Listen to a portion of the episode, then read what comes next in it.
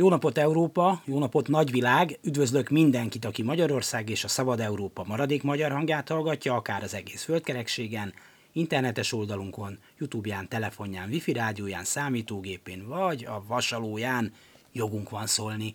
Dési János vagyok, örülök, hogy meg is velünk tartotok, szerkesztőtársam V. Nagy Gyöngyi. E pillanatban annyi biztos, hogy úgy mondott le Vidnyánszki Attila a Nemzeti Színház vezérigazgatói posztjáról, hogy ő a Nemzeti Színház vezérigazgatója továbbra is. Ugyanis a kulturális miniszter a színházban történt balesettel kapcsolatos vizsgálat lezárultát követően foglalkozik a kezdeményezéssel. A vezérigazgató addig is maradéktalanul ellátja a színház vezetésével összefüggő feladatait.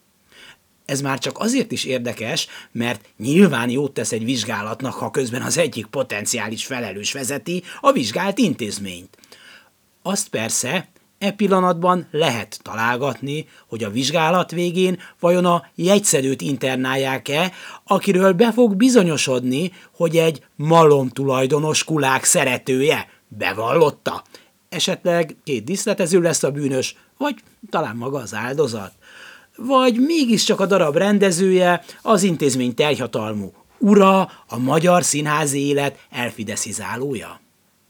Vidnyánszki, ahogy frappánsan írta róla valaki, a hatalom sértett embere nem ilyen-olyan darabjaival hagyja rajta igazán a kezenyomát a magyar színházi életen, hanem azzal, hogy a Fidesz kulturális rombolásának kulcsfigurájává vált az elmúlt években.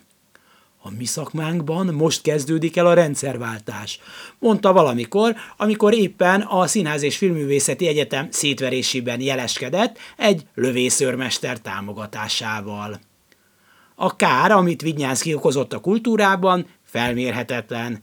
Természetesen, ha mégiscsak távozik a nemzeti éléről, akkor nem ezért kell neki, hanem azért a súlyos balesetért, ami a színházában, az általa rendezett darabban történt, ráadásul ellenőrizhetetlen hírek szerint ugyan, de korábban többször figyelmeztették, hogy a díszlet veszélyes.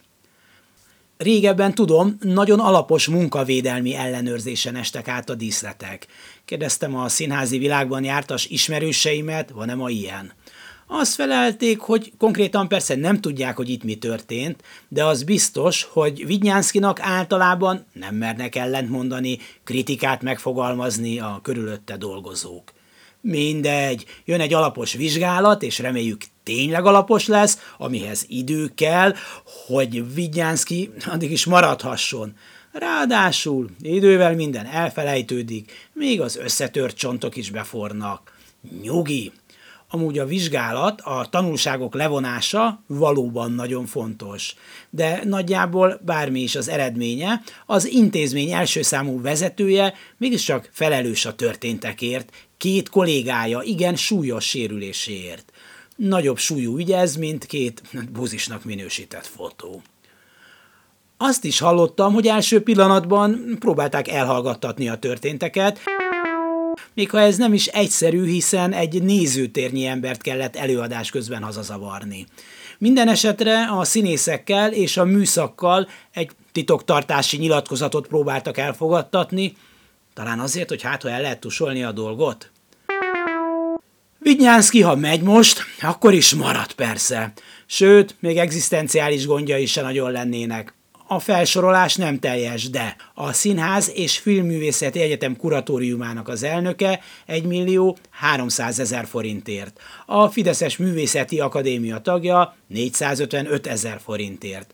A színházi élet Fideszes elrablásában közreműködő teátrumi társaság elnöke, a Kaposvári Egyetem rektor helyettese és címzetes egyetemi tanára, a Szent István Egyetem Riplu karának rektori megbízottja, a Kossuth és Széchenyi Díj Bizottság tagja, nem lennék meglepve, ha mint a Habsburgok még a Jeruzsálem királya címet is viselném. A két súlyos sérültnek mielőbbi felépülést, gyors gyógyulást kívánunk. Vigyánszkinak lelkiismeretfurdalástól mentes szép álmokat. Magunknak szabad színházat, hát persze egy szabad országban.